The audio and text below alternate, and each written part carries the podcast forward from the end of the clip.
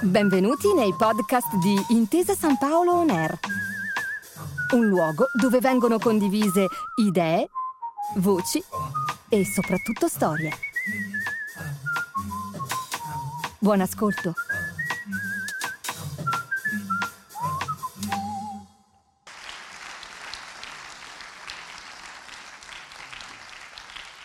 Buonasera.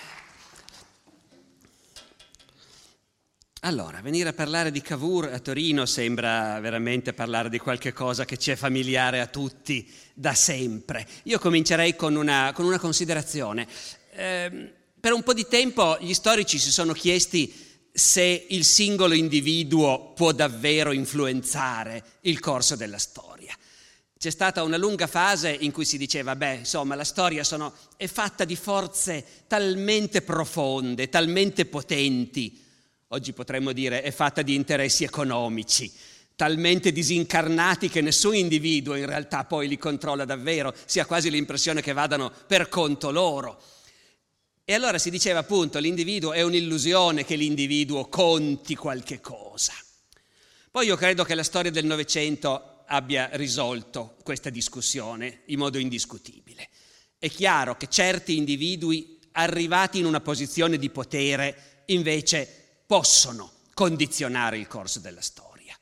Certe cose sarebbero successe lo stesso, ma Hitler o Stalin o Mussolini hanno influenzato comunque il corso degli eventi in un certo senso. E ovviamente parliamo soprattutto di politica, parliamo di chi è in grado di influenzare il corso della storia perché arriva ad avere il potere e diversamente da quasi tutti gli altri lo usa in modo memorabile, cioè riesce davvero a far succedere delle cose come vuole lui. E questi poi noi li chiamiamo i grandi uomini. Magari con qualche dubbio in più se quello che volevano fare era appunto far uccidere un sacco di gente, eh, allora su Gengis Khan magari o su altri possiamo avere qualche dubbio, ma in realtà poi noi appunto nell'ambito della storia parliamo di grandi uomini di solito quando abbiamo persone che hanno gestito il potere in modo molto personale e fatto succedere delle cose. Poi per come siamo fatti noi esseri umani, una volta che abbiamo stabilito che uno è un grande uomo, di solito abbiamo un po' la tendenza a immaginare che sia perfetto, che non sbaglia mai, che non ha difetti e rimaniamo molto stupiti quando scopriamo che invece i grandi uomini sono uomini come tutti gli altri, che i grandi uomini sono pieni di difetti come tutti noi, che i grandi uomini sbagliano continuamente come tutti noi, e ciò nonostante riescono a fare delle cose. Allora, andare a vedere un protagonista, forse il vero protagonista del risorgimento, si potrebbe discutere con Garibaldi, eh? Eh, direi che lì veramente i piatti della bilancia, ma visto da Torino, e questo è quello che noi siamo qui a fare in questi nostri incontri, visto da Torino il vero protagonista del risorgimento è certamente Camillo, conte di Cavour. E visto andarlo a vedere da vicino, andare a scoprire le cose meno note della sua storia, della sua vita, del suo carattere.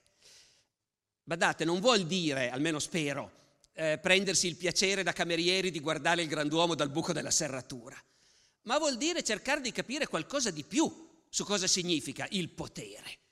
Chi sono quelli che hanno il potere e che lo gestiscono? Conosciamoli più da vicino. Quelli che ce l'hanno nel mondo oggi non possiamo conoscerli più da vicino. Gli storici del futuro leggeranno le lettere e le carte segrete dei potenti di oggi. Noi possiamo leggere le lettere private e le carte segrete dei potenti del passato. E per esempio di Camillo Benso, conte di Cavour e della sua cerchia.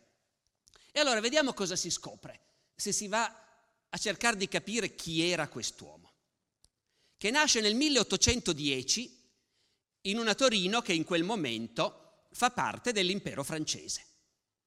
Il Piemonte e anche altri pezzi d'Italia a quel punto sono stati annessi alla Francia, sono Francia. Camillo nasce in una famiglia estremamente ricca e estremamente influente. È una grande famiglia nobile, i Benso di Cavour, antica, davvero antica. Risale al Medioevo, cosa che non si può dire di tutte le famiglie nobili piemontesi ed è una di quelle tante famiglie nobili piemontesi che dopo essere state fedeli ai Savoia per secoli, quando è arrivato Napoleone, si sono schierate con Napoleone.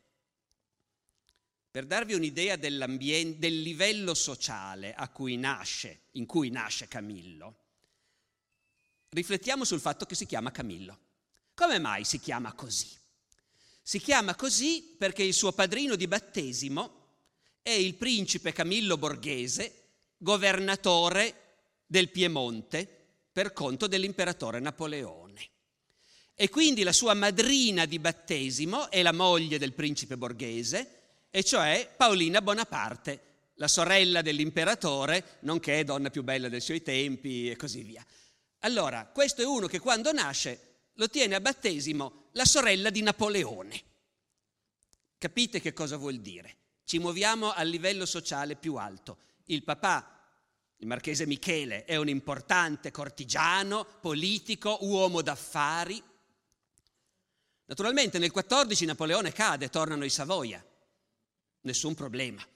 Tutte queste grandi famiglie ripassano dalla parte dei Savoia senza il minimo danno e il minimo problema e il papà di Camillo, continu- Camillo ha quattro anni quando cade Napoleone, cosa volete? Eh, il papà di Camillo continua a essere uno degli uomini più potenti e più in vista anche sotto la restaurazione. Tanto per capirci, il papà di Camillo è a lungo sindaco di Torino e per 12 anni capo della polizia. Capite che potere concentra un personaggio del genere. Questa nascita nella Francia di Napoleone è anche uno degli elementi che ci aiutano a capire come mai Camillo per tutta la vita parla e scrive il francese meglio dell'italiano. Perché a casa si parla piemontese, però la mamma di Camillo è svizzera e di Ginevra e quindi a casa si parla piemontese e francese. E fuori, in quegli anni di dominio napoleonico, si parla francese ad alto livello sociale. Per questo quella generazione, Cavour, Carlo Alberto che è più vecchio di lui, quella generazione lì parla francese meglio dell'italiano. Notate, non c'entra con Camillo più di tanto, ma mi fa piacere dirlo perché è una cosa su cui ci sono spesso equivoci. Si pensa che il Piemonte fosse mezzo francese, non lo è assolutamente. Il Piemonte è un paese totalmente italiano e quando viene annesso alla Francia e viene l'ordine di fare lezioni in francese nelle scuole, da Torino partono suppliche disperate rivolte a Parigi che dicono ma qua non c'è nessuno che sa il francese, nessun maestro di scuola è in grado di fare lezioni in francese. Ma la grande aristocrazia a corte invece il francese lo sa e si adegua rapidamente. Per tutta la vita Cavour quando deve scrivere scriverà più volentieri in francese. Questa nascita in una famiglia di questo genere, a questo livello sociale, è una cosa che condiziona Camillo, il carattere di Camillo, in modo decisivo. Camillo è un nobile sicuro di essere nato al vertice, nato per comandare. A dieci anni lo mandano all'Accademia Militare perché la famiglia lo destina alla carriera militare.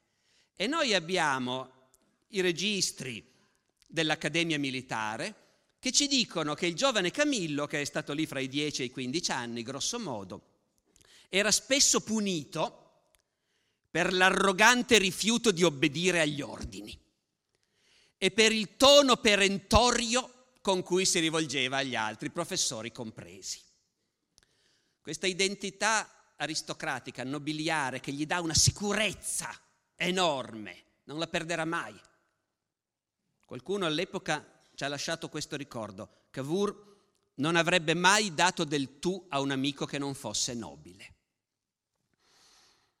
Ora notate che essere nobile non è soltanto una distinzione o un motivo appunto di orgoglio, di arroganza o di snobismo. Negli anni in cui Cavour è giovane, nella società piemontese c'è una spaccatura nettissima fra la nobiltà e la borghesia. La nobiltà è ancora convinta che il potere spetta a loro e che i borghesi, che poi vuol dire gli avvocati, gli insegnanti, i giornalisti, che credono di poter contare qualcosa, sono degli illusi, chi deve comandare sono i nobili. Nel 1847 l'ambasciatore inglese a Torino, è una capitale, ci sono le ambasciate delle varie potenze, Nel 1947, un anno prima dello scoppio della prima guerra d'indipendenza, l'ambasciatore inglese a Torino prevede che più, prima o poi qua scoppierà una guerra. Ma non si immagina la prima guerra d'indipendenza. L'ambasciatore inglese prevede che ci sarà la guerra fra la nobiltà e la borghesia. Talmente queste due classi sono in rotta di collisione. Cavour sarà un nobile diverso dagli altri per le sue scelte politiche, lo vedremo subito, ma non si dimenticherà mai di essere nobile. Allo scoppio della prima guerra d'indipendenza, no, allo scoppio, durante la prima guerra d'indipendenza, alla battaglia di Goito, viene ucciso in battaglia il nipote di Camillo, figlio del fratello, Augusto. Un ragazzo che lui amava moltissimo. Cavour non, non si sposa e non avrà mai figli, ne riparleremo. Amava moltissimo questo nipote Augusto, che da giovanissimo ufficiale viene ucciso in battaglia a Goito. Cavour conserverà per tutta la vita l'uniforme di Augusto, bucata dalla palle, macchiata di sangue. E in quell'occasione Camillo scrive, non si dirà che l'aristocrazia piemontese non paghi il suo tributo alla patria. Essa si fa uccidere sui campi mentre gli avvocati la diffamano nei trivi e nei caffè. Naturalmente poi gli avversari politici si divertiranno a notare che Camillo a guardarlo non sembra così aristocratico. Uno dei suoi grandi avversari in Parlamento è Angelo Brofferio, politico di estrema sinistra, oltre che grande cantautore dell'epoca. E Brofferio nota, Cavour, sarà nobile, ma guardatelo, dice Brofferio, il volume della persona il volgare aspetto, il gesto ignobile. Noi qui non abbiamo dei filmati, all'epoca non c'erano ancora, per vedere Cavour come gesticolava. La voce ingrata. Non abbiamo neanche le registrazioni di quell'epoca, ma Brofferio assicura che appunto anche sentirlo parlare non sembrava tanto nobile il conte di Cavour. Ora, nasce al vertice, ma c'è un problema è il secondogenito, è il figlio cadetto. E le abitudini, non la legge, ma le abitudini che permettono di aggirare la legge, le abitudini dell'aristocrazia piemontese ancora a quell'epoca sono che va tutto al primogenito. Lui è un figlio cadetto, per questo lo mandano all'Accademia Militare. Bisogna trovargli qualcosa per campare. Voi capite uno con un caratterino come quello che vi ho descritto, cosa poteva provare all'idea che sfortuna che ho avuto, sono nato dopo, va tutto a Gustavo. Non voglio dire quel cretino di Gustavo, ma temo che questi più o meno fossero i sentimenti di Camillo. C'è una lettera di una zia amatissima, la zia Vittoria, con cui Cavour ragazzo ha un rapporto molto filiale. E in una lettera la zia Vittoria scrive di Camillo, l'idea di essere cadetto continua a ossessionarlo, non la può accettare, sarà il tormento della sua vita. Poi Cavour, come vedremo, troverà altre ragioni di vita, però non dimentichiamoci che l'uomo che poi per dieci anni è primo ministro del regno, prima del regno di Sardegna e poi alla fine del regno d'Italia, quando torna a casa dal Parlamento, e cioè a Palazzo Cavour, torna a casa del fratello. Il padrone di casa è il fratello. Lui ha il suo appartamentino, contribuisce alle spese, quando mangiano insieme decide il fratello chi invitare e chi non invitare. È Gustavo il padrone. E Cavour, come ogni figlio cadetto, non avendo le risorse sufficienti per un matrimonio al suo livello sociale, non si sposa e non ha figli si era attaccato tantissimo al nipote, glielo ammazzano in guerra. A partire da quel momento Cavour parla ogni tanto nelle sue lettere agli amici della vita a Palazzo Cavour, della vita in famiglia. Dice, casa mia è diventata una specie di succursale del Père Lachaise, il cimitero di Parigi. Quelli a cui volevo bene sono morti. Gustavo no, rimane. Lui e l'altro figlio, che a Cavour piace di meno. Torniamo a Camillo ragazzino, che soffre di essere figlio cadetto e anche per questo litiga furiosamente col padre. Per carità, i litigi furiosi fra adolescenti e genitori sono di tutte le epoche e non c'è bisogno di essere il secondogenito. Però questi litigi di Camillo col padre sono particolarmente virulenti. Il padre a un certo punto minaccia di mandarlo a morire di fame in America. L'emigrazione italiana verso l'America è appena cominciata e l'idea è, sì, sei fatto così, ha anche rifiutato la carriera militare, non si riesce a sistemarlo in nessun modo, vai in America allora piuttosto. In realtà poi Camillo, appunto, non voglio dire che è solo per questo, ci mancherebbe, ma comunque sempre più si distacca come idee, come valori dall'ambiente in cui è nato, come idee politiche. Camillo, a un certo punto, appena comincia a ragionare e a prendere delle posizioni, scopre di essere molto più a sinistra rispetto alla famiglia e a tutto l'ambiente della nobiltà piemontese. È un liberale. Notate, è molto più a sinistra nel senso che ci voleva poco per essere più a sinistra. Eh? Ecco. Eh, non è certo un rosso Cavour, anzi, è un liberale che vuol dire proprio poco. Vuol dire non essere ostili al fatto che ci possa essere un Parlamento, una Costituzione, dei partiti, libera stampa. Poi voto ristretto, votano soltanto i ricchi, quelli che pagano le tasse, eh, per carità, questo vuol dire essere liberali. La famiglia osserva e dice, eh, si capisce, e il figlio cadetto si è messo in testa chissà quali idee. Lui ci rimane male quando capisce che la famiglia spiega le sue scelte politiche col fatto che è il cadetto. Bella spiegazione, dice in una lettera. Il punto è che comunque che essere liberali in quell'ambiente significa essere dei pericolosi sovversivi. Ancora un paio di citazioni dall'epoca per darvi un'idea di cosa si poteva dire e scrivere in quegli anni. Nel 48, ancora nel 48, a Torino ci sono nobili che invocano, cito, piombo e capestri per contenere quegli insolenti avvocati, mercanti e popolani che si credono divenuti qualche cosa. E vi cito ancora questa, questo è un collega, un professore dell'Università di Torino, che nel 1848 si chiede dove finirà questo paese con tanti germi di liberalismo e democrazia, che capite è una cosa ancora molto peggio del liberalismo, naturalmente. Per cui Cavour nel Piemonte della Restaurazione passa per un pericoloso sovversivo. Il re Carlo Alberto, che è un po' più vecchio di lui appunto, diffida di Cavour, un carbonaro impertinente, lo definisce a un certo punto. La famiglia non sa se preoccuparsi o sorridere, sempre la zia Vittoria. 1835, Cavour ha 25 anni. La zia Vittoria in una lettera. Il povero ragazzo è completamente preso dalle rivoluzioni.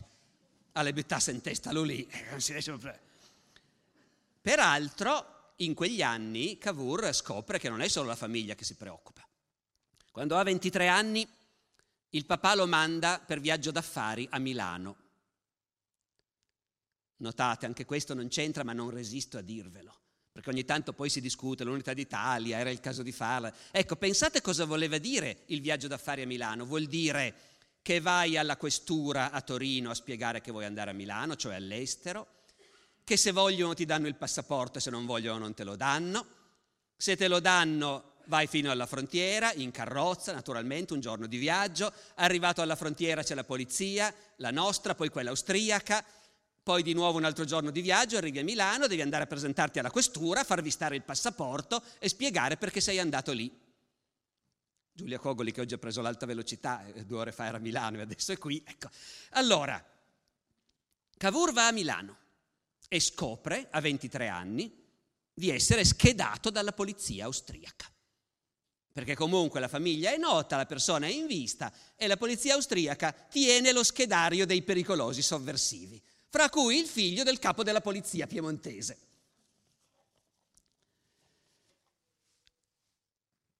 è andato a Milano in viaggio d'affari.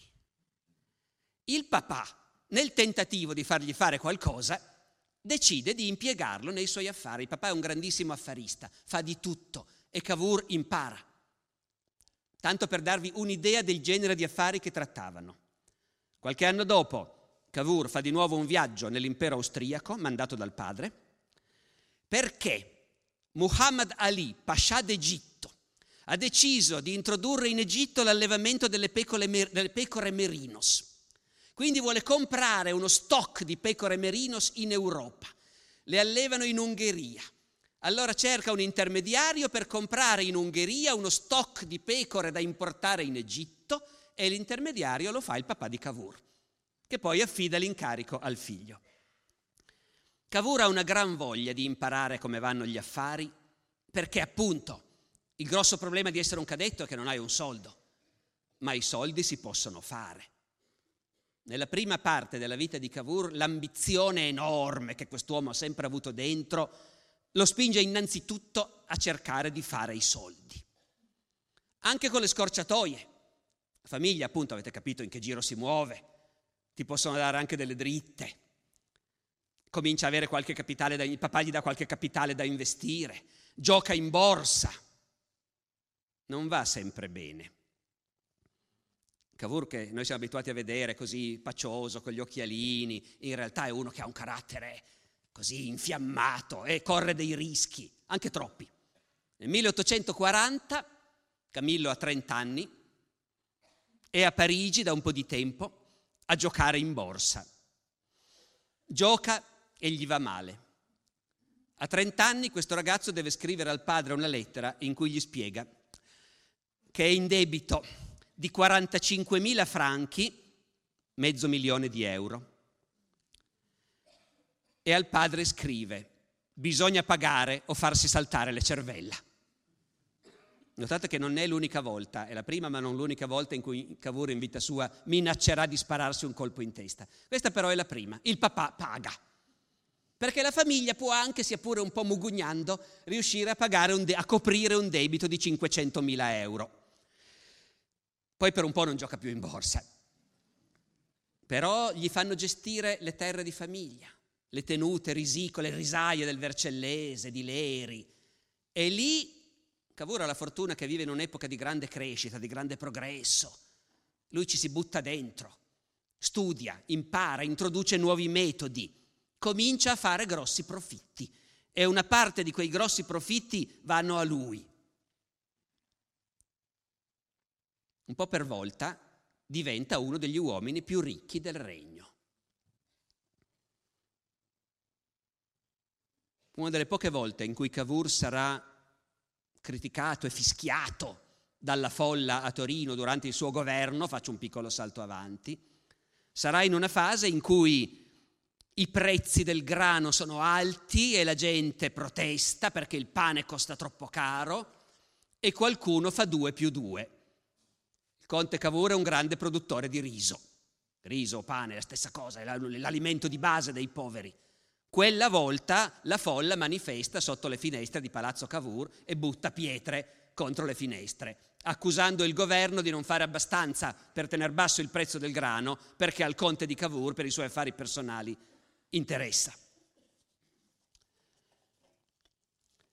Quello che però vorrei sottolineare è che questo giovanotto che ha voglia di fare i soldi, ha voglia di diventare ricco e ci riesce, lo fa impadronendosi dei meccanismi dell'economia. Non è soltanto un giocatore d'azzardo, tutt'altro. Cavour in quegli anni studia, studia furiosamente, studia furiosamente l'economia e anzi in realtà se qualcuno avesse chiesto alla gente quando lui aveva 30-35 anni ma chi è questo giovane conte di Cavour, probabilmente la gente avrebbe risposto è un economista, pubblica, pubblica saggi, studi di economia sul commercio, le esportazioni, voi direte del Regno di Sardegna, neanche un po', dell'Italia. Perché benché l'Italia sia ancora fatta di tanti stati separati, in quell'epoca si percepisce molto chiaramente che è una realtà unitaria. E Cavour ragiona, quando sarà unita? Quali saranno i punti di forza? Il vino, l'olio? Ecco. E poi studiare l'economia per lui vuole anche dire fare un'esperienza che poi gli servirà molto quando sarà al potere, quando sarà al governo. Cioè cominciare a capire i meccanismi della società, delle classi, degli interessi delle classi. Quando Cavour ha 24 anni, gli viene commissionato uno studio dal governo inglese. Il governo inglese sta facendo delle grosse riforme nell'assistenza ai poveri, che poi ve la raccomando, l'assistenza che avevano gli inglesi durante la rivoluzione industriale consisteva in genere nel chiudere i disoccupati dentro delle specie di prigioni dove erano obbligati a lavorare gratis in cambio della zuppa. Ma comunque, stanno studiando queste misure, il governo inglese si informa presso gli altri governi, nel vostro paese come fate? Anche a Torino vogliono far fare un'inchiesta sulla condizione operaia in Piemonte. Siamo nel 1834, di operai ce n'è ancora pochi, ma in qualche zona cominciano a essercene, nel Biellese. L'ambasciatore inglese va a chiedere al sindaco chi potrebbe fare questo studio e il sindaco gli dice, ah c'è giusto Camillo, conosco solo lui che si interessa di queste cose. E Camillo a 24 anni scrive il suo primo libro in francese, che è uno studio commissionato dal governo inglese sulla condizione operaia e dei poveri in Piemonte, dove impara delle cose che poi gli serviranno. Impara che in quell'epoca gli operai non riescono a risparmiare niente e che alla minima disgrazia, al minimo momento di disoccupazione, i lavoratori sono in miseria e costretti a indebitarsi. Cavour lo dice proprio espressamente, che un operaio possa risparmiare qualcosa coi salari che prendono Ciò mi pare assolutamente impossibile. Ora, ve l'ho detto, non è uno di sinistra, però è uno che vuole capire come è fatto il mondo e come si fa a governarlo. E in quegli anni il problema degli operai comincia a essere un problema all'ordine del giorno, che i politici devono affrontare. Nel 1848 c'è la rivoluzione in Francia, cade la monarchia, arriva la Repubblica. Cavour nota, qui l'opinione pubblica è spaventata. E come mai è spaventata l'opinione pubblica? Dice Cavour, 1848. L'opinione pubblica sarebbe disposta a digerire molte cose, la democrazia perfino. Non sono l'idea di democrazia e di repubblica che spaventano, è lo spettro del comunismo. Ora, non so se vi rendete conto, 1848, quell'anno esce il manifesto del Partito Comunista di Marx e Engels, che comincia con la frase uno spettro si aggira per l'Europa. Io che Cavour nello stesso anno, senza aver letto probabilmente ancora il manifesto, abbia la stessa immagine, lo spettro del comunismo, cogliendo quanto questo terrorizza le classi elevate. Ecco, mi sembra il sintomo che le antenne ce le aveva e come di quello che succedeva al suo tempo. Dicevo, chissà se ha letto il manifesto, magari dopo sì, a un certo punto l'ha letto, perché lui a un certo punto continua a ragionare e dice in sostanza, il comunismo l'hanno inventato i tedeschi, speriamo che non lo mettano in pratica i francesi perché quando i francesi ci si mettono, ma ve la leggo, è troppo bella.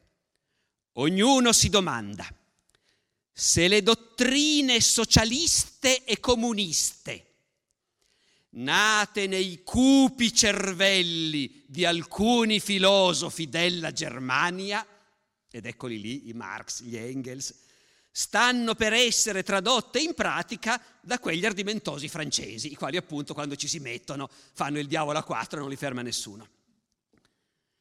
Però la Repubblica francese dura poco, lo sapete. Eleggono presidente il principe Luigi Napoleone.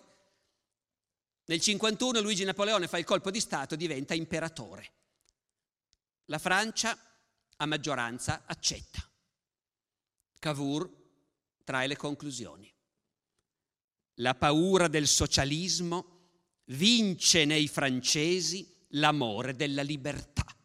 Gran lezione, annota. È come se avesse capito quello che resterà vivo, vero per altri 150 anni, cioè agita lo spauracchio del comunismo e questa paura comunque ha un tale impatto che puoi far passare tutto quello che vuoi. Però intendiamoci, quando Cavour sarà al governo e dovrà fare i conti con gli scioperi dei tessitori biellesi, e ci sarà la destra che preme dicendo mandiamo la cavalleria ed è finita lì. Non che non mandi la cavalleria ogni tanto, però discute anche sul fatto che per evitare gli scioperi bisogna alzare i salari. Per prevenire il socialismo, citazione testuale, è necessario migliorare la condizione degli operai, se no è inevitabile la guerra sociale. Dunque è uno che mentre faceva i soldi ha imparato un po' di cose, si è guardato intorno e capiva com'era il mondo in cui viveva. E dunque cosa succede? Succede che nel 48, quando scoppia il 48, appunto, e il mondo sembra che vada a catafascio e si apre tutta una nuova prospettiva. Carlo Alberto ha appena pubblicato lo statuto. Noi diciamo, vabbè, appunto, ci sono le targhe sui palazzi di Torino che commemorano lo statuto. Cerchiamo di capire cosa vuol dire. Di colpo c'è la stampa libera, non più censurata. Chiunque può aprire un giornale e scriverci quel che vuole. Di colpo nascono i partiti politici, che non c'erano prima. Voi direte gran guadagno, ma insomma, ecco, pensiamo all'epoca, cosa vuol dire?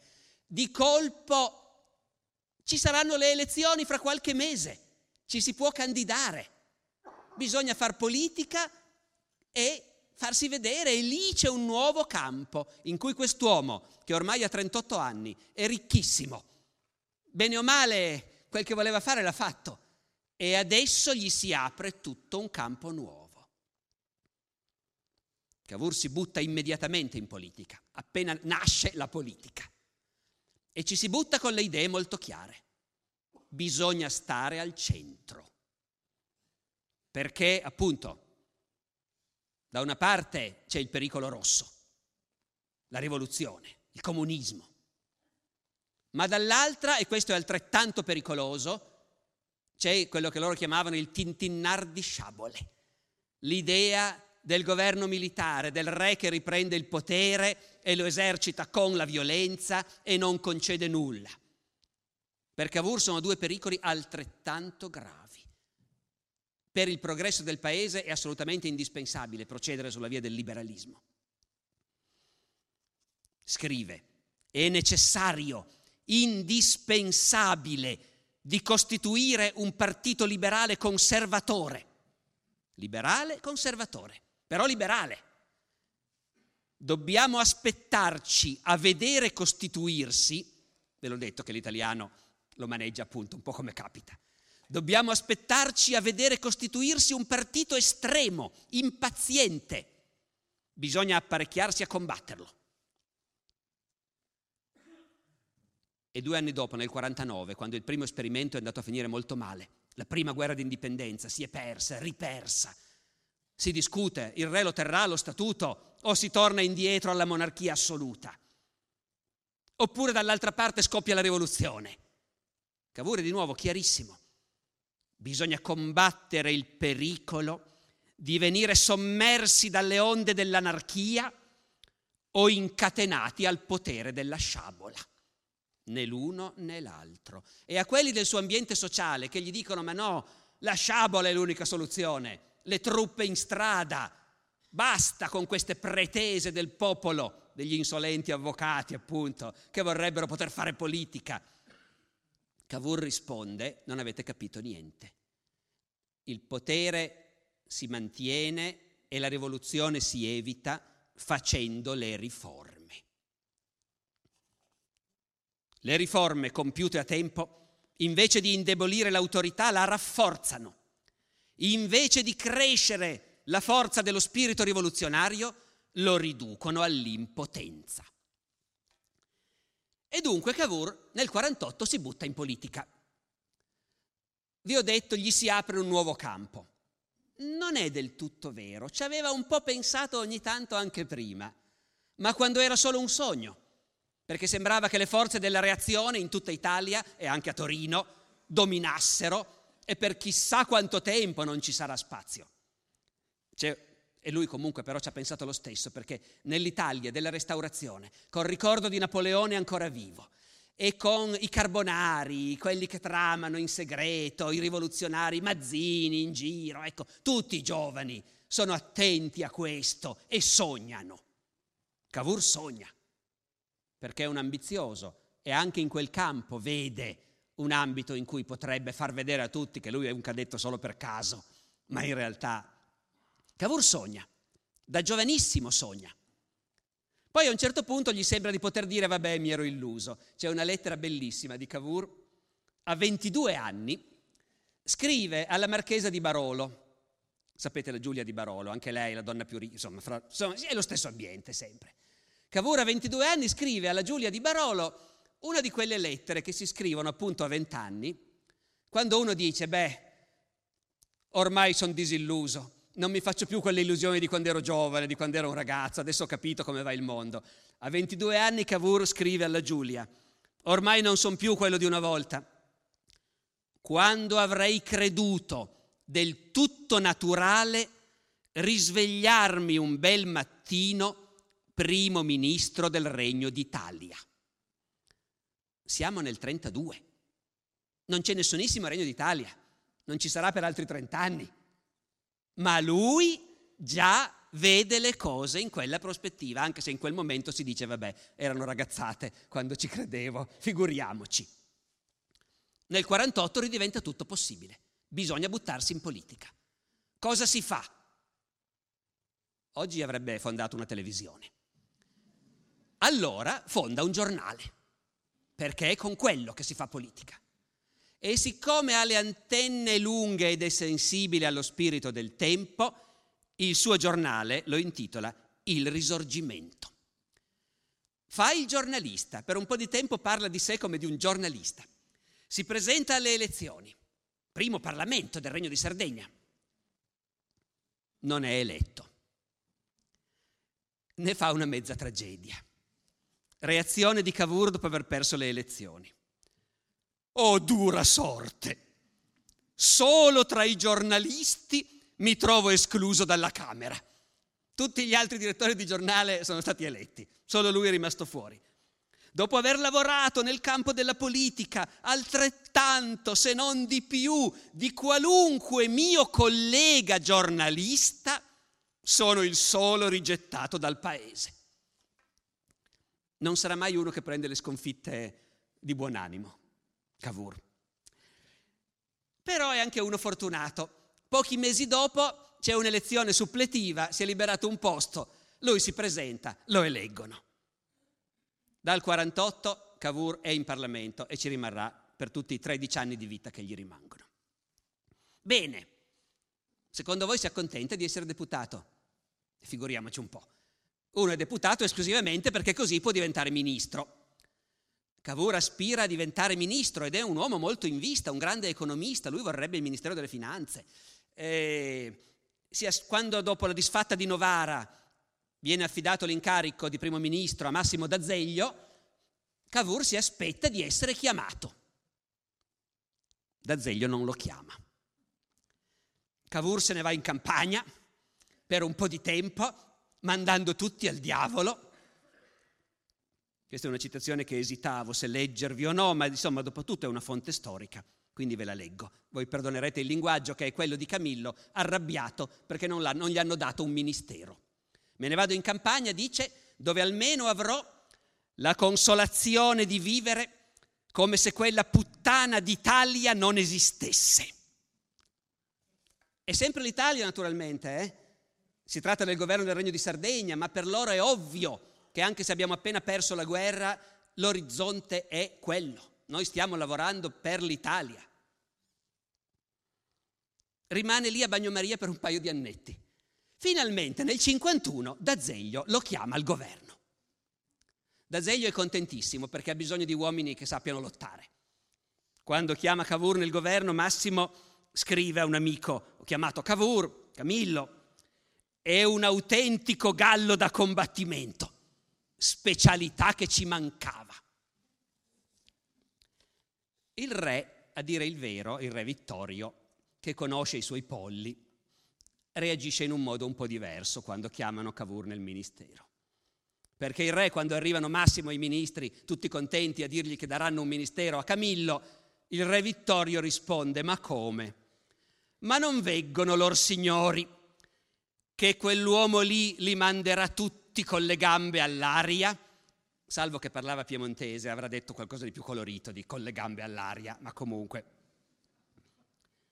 Fatto sta che il re aveva ragione, naturalmente. Camillo è ministro. Secondo voi gli basta? Ma nemmeno un po'. Uno diventa ministro per poter diventare primo ministro. Già un anno dopo, Massimo, quando parla di Camillo nelle sue lettere, lo chiama solo, un po' scherzando, va detto, l'empio rivale. Perché Camillo è pronto a tutto. È un grandissimo manovratore in Parlamento. Controlla, chiama, paga, acquista deputati, organizza correnti. Molto rapidamente la situazione per Massimo diventa intenibile. Alla fine Massimo d'Azeglio si dimette e il re affida l'incarico al conte di Cavour, che salvo qualche dimissione in momenti critici, dimissioni ricattatorie, rimarrà primo ministro fino alla morte per una decina d'anni. Cosa fa Camillo al governo? Tutti sapete che fa la guerra di Crimea, i grandi accordi con Napoleone III, prepara la guerra, certo lo fa ed è la cosa che sappiamo meglio. Ma Camillo fa anche un'altra cosa che forse per raccontarla stasera è ancora più interessante. Loro vivono in un'epoca in cui l'Europa sta crescendo come cresce oggi la Cina, anzi come cresceva ieri la Cina. L'economia europea in quei decenni centrali dell'Ottocento cresce a dismisura. C'è la rivoluzione industriale che dilaga, in Italia molto meno, ma gli effetti si sentono. Il commercio, la produzione, tutto è in crescita enorme. Chi è al governo può decidere se investire o no, se spendere o no, se costruire infrastrutture oppure non farlo, oppure tenersi i soldi. I vari governi italiani decidono in modo diverso. Quello piemontese con Cavour è quello che più di tutti decide noi spendiamo e facciamo crescere l'economia. Cavour ha una passione sua per la modernità, per la tecnologia. Beh, quando aveva 25 anni ha avuto un'esperienza grandiosa. Ha fatto il suo grand tour in Inghilterra, allora il paese più ricco e civile e avanzato del mondo rispetto a cui l'Italia, compreso il Piemonte, era un paese miserabile di periferia e poverissimo. Cavour in Inghilterra passa di sorpresa in sorpresa, ma la cosa più clamorosa è quando fa questa esperienza pazzesca. Prende il treno. Da Liverpool a Manchester, 50 km in un'ora e mezza. È come sarebbe per noi oggi andare sulla Luna. È il mondo nuovo che ti si spalanca davanti e Cavour decide, questo è quello di cui abbiamo bisogno noi. E quindi libero scambio, basta con le dogane, il protezionismo e spendere in infrastrutture, ferrovie, ferrovie, ferrovie, strade, porti, canali, trafori. E il risultato è una crescita colossale. Nel decennio degli anni 50, in cui Cavour è al governo, l'economia piemontese fa un balzo in avanti impressionante con tutto che lui ha avuto anche sfortuna, perché dal punto di vista agricolo sono anni brutti invece. Dec- specialmente all'inizio del decennio fa freddo, piove, il vino va male, c'è la crittogama, eh, per anni i raccolti di vino vanno al diavolo, sembra tutto che vada molto male, ma il governo investe talmente tanto che invece in realtà l'economia fa un salto in avanti impressionante. Nel 1860 in Piemonte ci sono 935 chilometri di ferrovie, cioè metà dell'intera rete italiana. Cominciano i lavori, gli studi per il canale Cavour, i lavori per il traforo del Freius, si impianta il telegrafo, l'illuminazione a gas nelle città, nascono nuove banche, nasce la borsa di Torino che prima non esisteva. Le modernizzazioni sono una dopo l'altra, a raffica. Le scuole magistrali per formare i maestri elementari, il francobollo per semplificare il funzionamento delle poste, il sistema metrico decimale che Napoleone aveva introdotto ma che stentava e che adesso invece viene imposto con forza, scuole professionali e tecniche per gli operai, perché il discorso è sempre quello, gli operai dobbiamo aiutarli a guadagnare un po' di più, se non vogliamo che facciano la rivoluzione. E gli indicatori economici di questo decennio sono spettacolosi. Il tonnellaggio in ingresso nel porto di Genova raddoppia. Le esportazioni solo di vino, benché il vino vada male in quegli anni, ma crescono del 20% all'anno. C'è un anno record, il 56, in cui le esportazioni del regno crescono in un anno del 44%. Voi capite cosa vuol dire vivere in una congiuntura del genere ed essere al governo con la possibilità, appunto, come dicevamo all'inizio, di incidere. Il reddito nazionale, quello che oggi chiameremmo il PIL, raddoppia in quel decennio. Le esportazioni triplicano. Naturalmente, tutto questo ha anche un risvolto. Spendere, investire, vuol dire tassare. Il Regno di Sardegna è lo Stato italiano dove le tasse sono più pesanti. E tutti si lamentano, naturalmente. Ci sono le canzonette satiriche sul fatto che in Piemonte qualunque cosa fai arriva il conte di Cavour a chiederti soldi perfino quando muori. Cavour è lì pronto con la tassa sul martello, la tassa sui chiodi, la tassa sul legno per la bara. E tuttavia, con questa leva fiscale e col debito pubblico, Cavour promuove appunto questa crescita spettacolare. E nel frattempo diciamo anche questo, visto che lo sappiamo tutti, quel poco di tempo che ci resta, accenniamo anche a questo, perché poi è per quello che è passato nei manuali di storia. Prepara la nuova guerra per unificare l'Italia, o almeno per buttare fuori gli austriaci e unificare il nord, perché la prospettiva italiana è sempre presente in tutti i suoi scritti, però Cavour in quegli anni è convinto che ci vorrà parecchio tempo. Si deve andare un po' per volta. Cominciamo a buttare fuori gli austriaci. Cosa è successo nel 48, nel 49? Nel 48 c'era mezza Italia, d'accordo. Contro gli austriaci sono arrivati battaglioni napoletani, toscani, non solo l'esercito piemontese. Eppure abbiamo preso una scoppola memorabile. Quindi stavolta non possiamo più andare da soli. L'intuizione di fondo di Cavour è che bisogna costruire un'alleanza internazionale, bisogna che il paese più potente del mondo, l'Inghilterra, ci guardi con simpatia e non ci dia fastidio, e bisogna che il grande e potente vicino che abbiamo, la Francia dell'imperatore Napoleone III, ci aiuti. Per dieci anni il Cavour costruisce questa trama, in tutti i modi, da quelli più noti ai rotocalchi, la contessa Castiglione, mandata a Parigi col consiglio di cercare di andare a letto con Napoleone III, ma questo, come dire, è un dettaglio pittoresco, ma è un dettaglio. Alla guerra di Crimea, e lì conta di più, qualche migliaio di morti per poter sedere al tavolo della pace. E al tavolo della pace, al congresso di Parigi, 56, Cavour c'è e presenta il problema dell'Italia. È impressionante vedere cos'era la diplomazia europea a quell'epoca. Perché è ancora la vecchia diplomazia dell'ancien regime in cui i sovrani prendono i territori, i popoli, li spostano da uno all'altro con una enorme disinvoltura. Il gioco è quello e bisogna giocarlo. E le cose si dicono senza problemi. I Borboni a Napoli, il re bomba, come viene chiamato Ferdinando II dopo aver fatto sparare su Messina in rivolta. Cosa fare di loro? Cavour non osa pensare di unificare l'Italia subito, però certo buttar fuori i Borboni e dare il trono di Napoli a un qualche Savoia cugino sarebbe una bellissima cosa. E queste cose si dicono, se ne parla apertamente.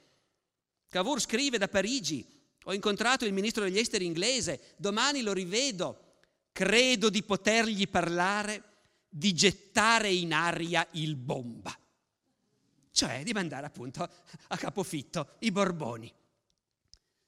C'è il Ducato di Parma, noi confiniamo nella pianura padana con Par- col Ducato di Parma e Piacenza. Non si potrebbe annetterlo al, al Regno di Sardegna. Napoleone III non è contrario all'idea. C'è il piccolo problema che c'è la Duchessa di Parma e da qualche parte bisogna metterla.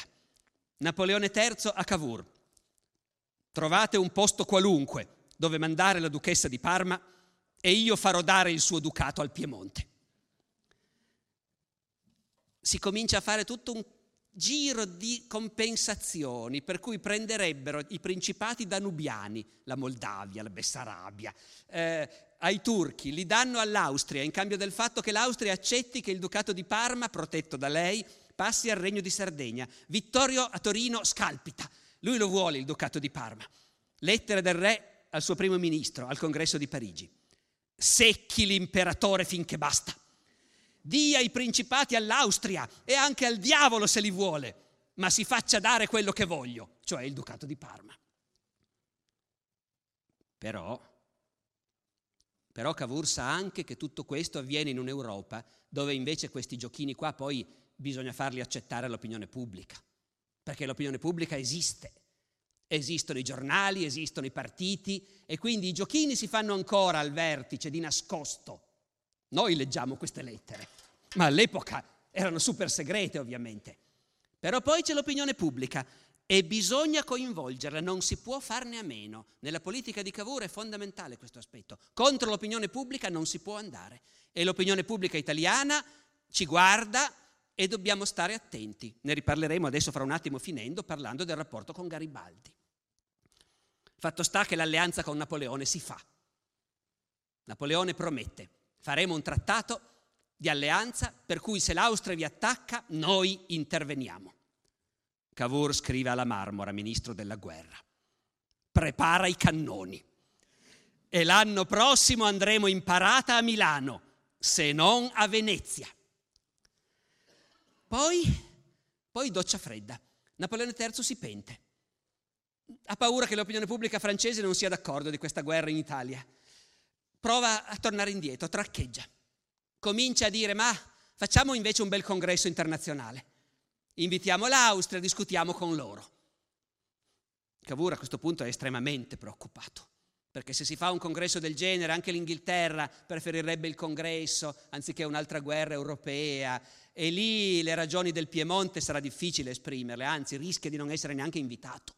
A un certo punto c'è il rischio che si faccia un bel congresso delle grandi potenze per decidere la questione italiana e che il Regno di Sardegna non venga neanche invitato. Cavour fa capire che lui questo non lo può accettare.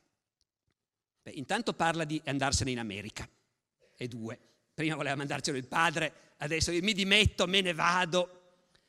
Poi minaccia Napoleone III. Guarda che io ho tutta la corrispondenza segreta dei nostri accordi. Se adesso torni indietro, potrei anche pubblicarla. Napoleone III però è talmente spaventato a un certo punto dall'idea di questa guerra che sembra che abbia proprio deciso, facciamo il congresso. Una notte l'ambasciatore francese viene a svegliare Cavour nel suo letto per dirgli che le istruzioni di Parigi sono di fare il congresso.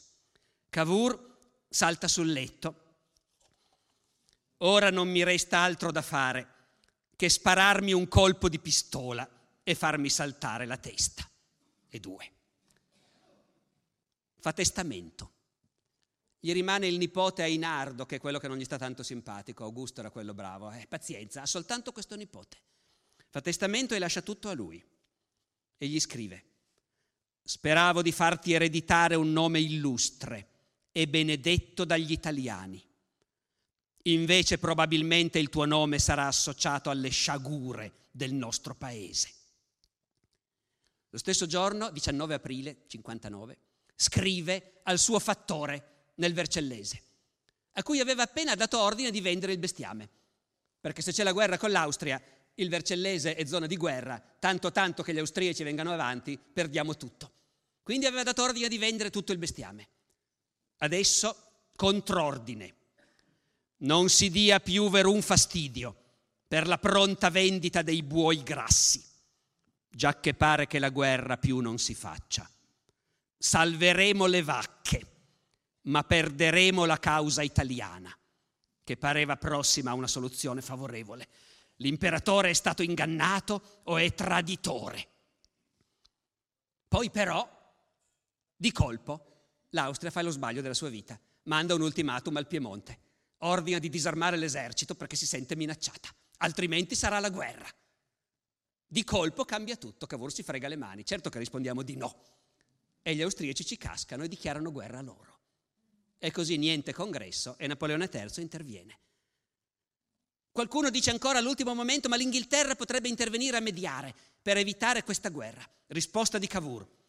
Non ci sarà Inghilterra che possa impedirci di andare a bruciare Vienna. Noi metteremo il fuoco all'Europa. Dopodiché, lo sapete tutti, la guerra scoppia, si fa, si vince, Solferino, si libera la Lombardia, adesso toccherebbe al Veneto. Napoleone III decide che non gli conviene più. Armistizio di Villafranca. Avremo la Lombardia, ma non il Veneto. La guerra era vinta e invece viene fermata. Cavour a Torino viene informato di questa cosa, va fuori di testa. Il re Vittorio ha dovuto firmare. Chi comanda è Napoleone III. Cavour arriva al campo dell'esercito, ha un famoso incontro privato con il re Vittorio solo loro due in una stanza, tutti gli altri fuori che cercano di sentire. Quando il re esce, pallido come un morto, riferisce che Cavour è uscito di senno, che Cavour è un tiranno, che Cavour ha preso a calci le sedie e ha chiamato il suo re traditore e peggio, dice Vittorio. Ma non oso immaginare cosa possa essere il peggio. Cavour si dimette naturalmente da primo ministro. E già che c'è, dice al re, che un ministro deve sapere quando dimettersi, ma un re deve sapere quando abdicare. Che non è una cosa carina da dire al figlio di Carlo Alberto che dieci anni prima aveva dovuto abdicare dopo la battaglia di Novara, per l'appunto. Il re, tutto sommato, si dice, beh, una cosa buona c'è, mi sono tolto dai piedi Cavour. Dice a Napoleone III che lui, Vittorio, pagherebbe un milione di franchi purché Cavour partisse per l'America. E tre. Dopodiché, beh, finiamo, è un'ora che parlo, ma insomma, voi lo sapete come va a finire. Va a finire che poi c'è l'insurrezione in Sicilia e quindi si rimette tutto in movimento. E c'è Garibaldi che compra armi, recluta volontari. E il governo di Torino deve decidere cosa fare. Lo lasciamo andare oppure no? Lì è dove è veramente affascinante leggere le lettere di quei giorni di Cavour, i suoi segretari al Nigra, le lettere del re, perché sono tutti lì che veramente non sanno e basterebbe un niente perché dessero ordine di arrestare Garibaldi. E poi Cavour a un certo punto decide, perché di Garibaldi non si fidano, ovviamente voi lo capite, scusate, do per scontate troppe cose, ma Garibaldi sì che è un rosso, un rivoluzionario, un repubblicano. Che Italia farà Garibaldi? Un'Italia che a Cavour e al re piacerebbe poco. Quindi lo fermiamo. Poi alla fine Cavour decide. Non possiamo metterci contro Garibaldi.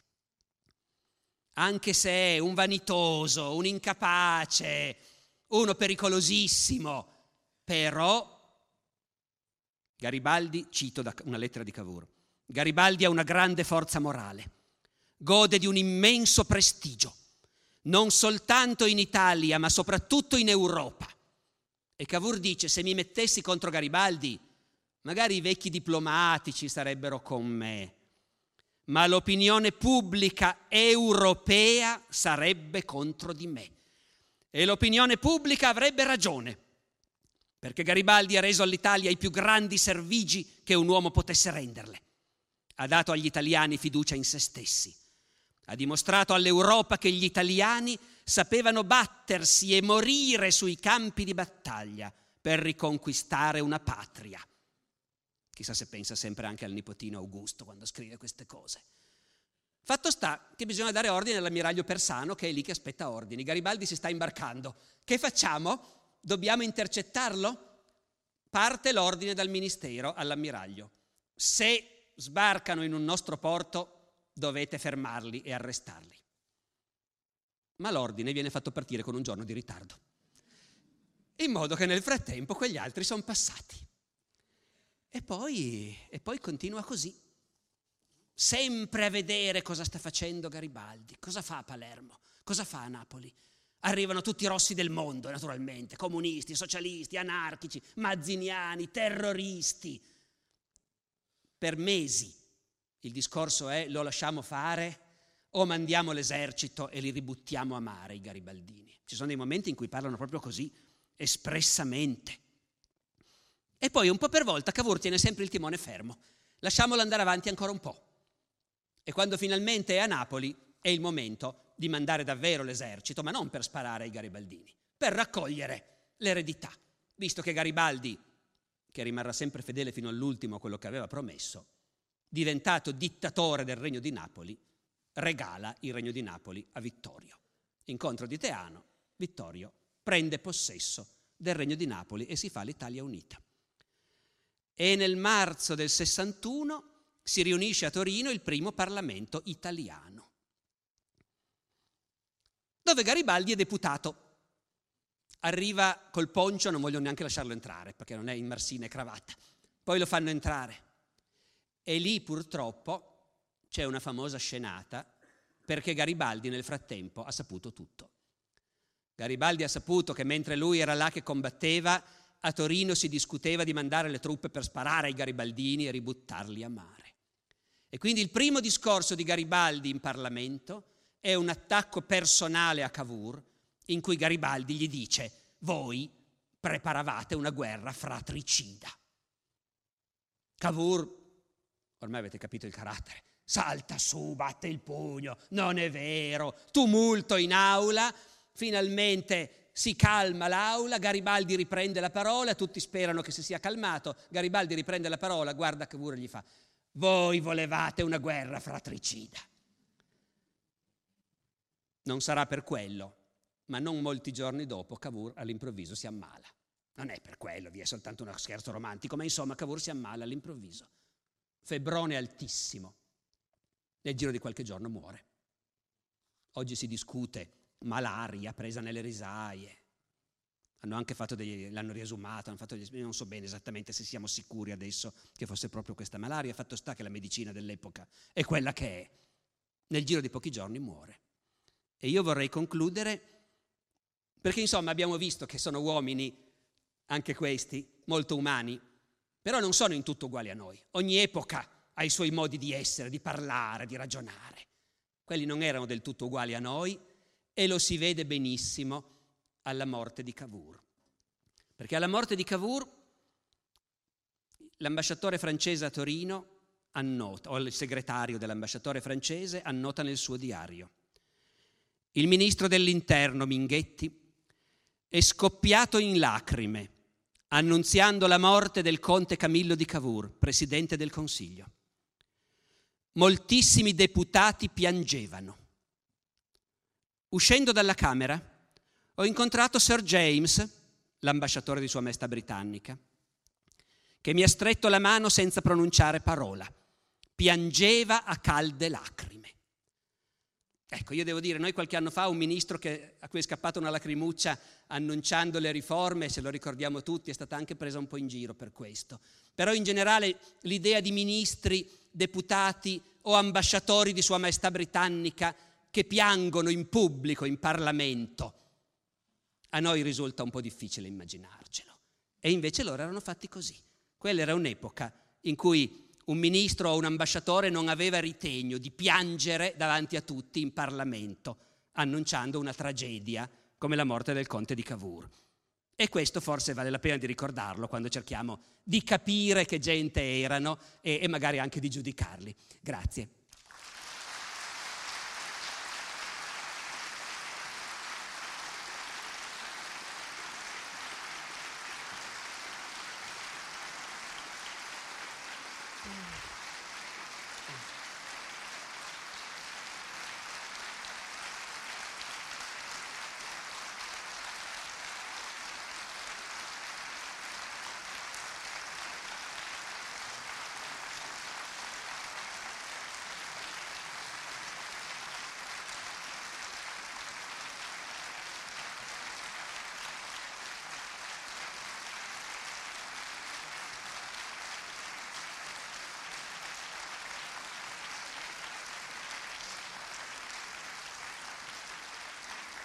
Grazie mille, alla prossima settimana allora.